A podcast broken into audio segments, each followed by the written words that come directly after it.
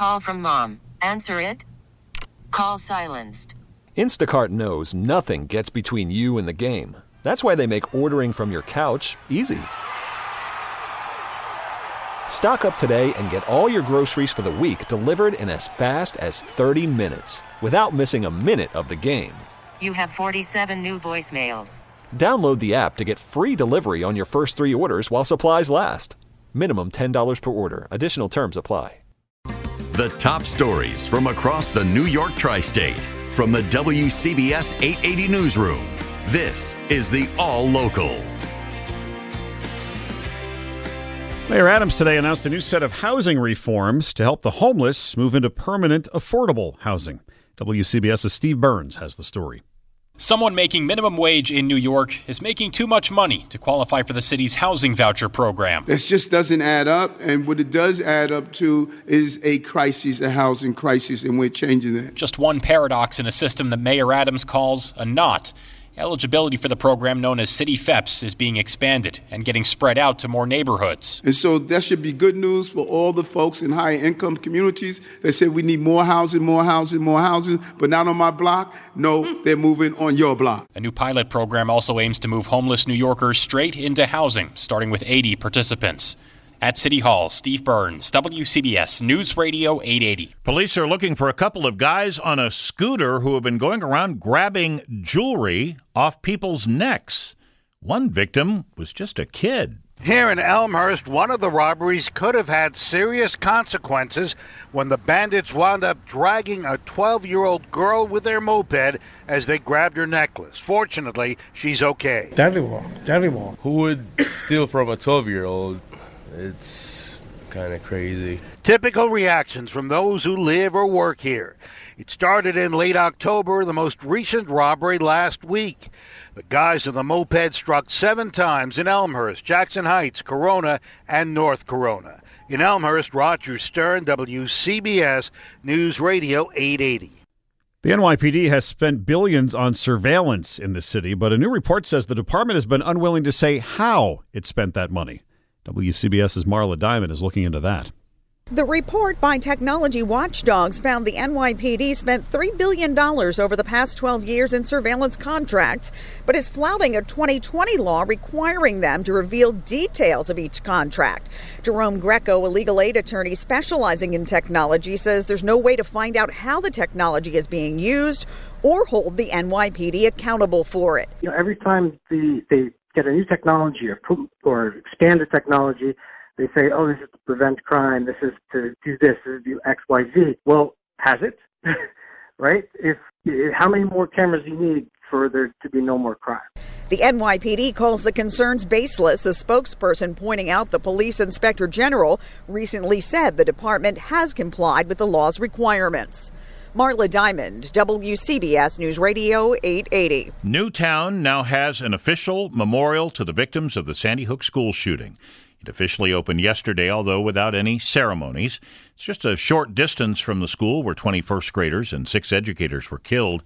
The site has paths that lead to water and a sycamore tree with the victims' names engraved on the wall. Next month will mark 10 years since the Sandy Hook shootings. Chief Meteorologist Craig Allen, I've written it down here. November 14th for your first mention of snow this season. It is, uh, yes, for the northern and western suburbs. It is the first time, and it's the first winter weather advisory for the uh, for the suburbs this season. Clear and cold for tonight. Nothing to worry about overnight or tomorrow morning, except the cold. Make sure you dress nice and warm because it'll be about 35 in the city tonight, just above freezing, but mid 20s to near 30 in most of the suburbs. Sun giving way to increasing clouds tomorrow doesn't allow it to warm up all that much. Low to mid 40s at best.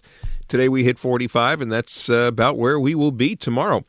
Uh, Tuesday night, winter weather advisory goes into effect for the northern and western suburbs. Right now, the counties included are Sussex, Orange, Sullivan, as well as Dutchess, Ulster, and uh, Litchfield County, and all points north and west of that where there could be an inch or two of snow and sleet and maybe even a touch of freezing rain before going over to a cold rain before it ends on Wednesday. Rest of the region, yeah, we might see a, a touch of sleet or a couple wet snowflakes in there when it starts, but it's mostly a cold rain. Wednesday afternoon, some clearing, 45 to 50, and then remaining cold. It's 43 right now, humidity 43%. Thanks, Craig. Got confirmation today of the worst outbreak of Legionnaire's disease in the city since 2015. It happened over the summer. Five people died at the Amsterdam nursing home on Amsterdam Avenue near the Cathedral of St. John the Divine. The Times reports the home had been cited by the city for improper maintenance of the cooling towers where Legionella bacteria can spread. The nursing home says it has restricted water use since the outbreak.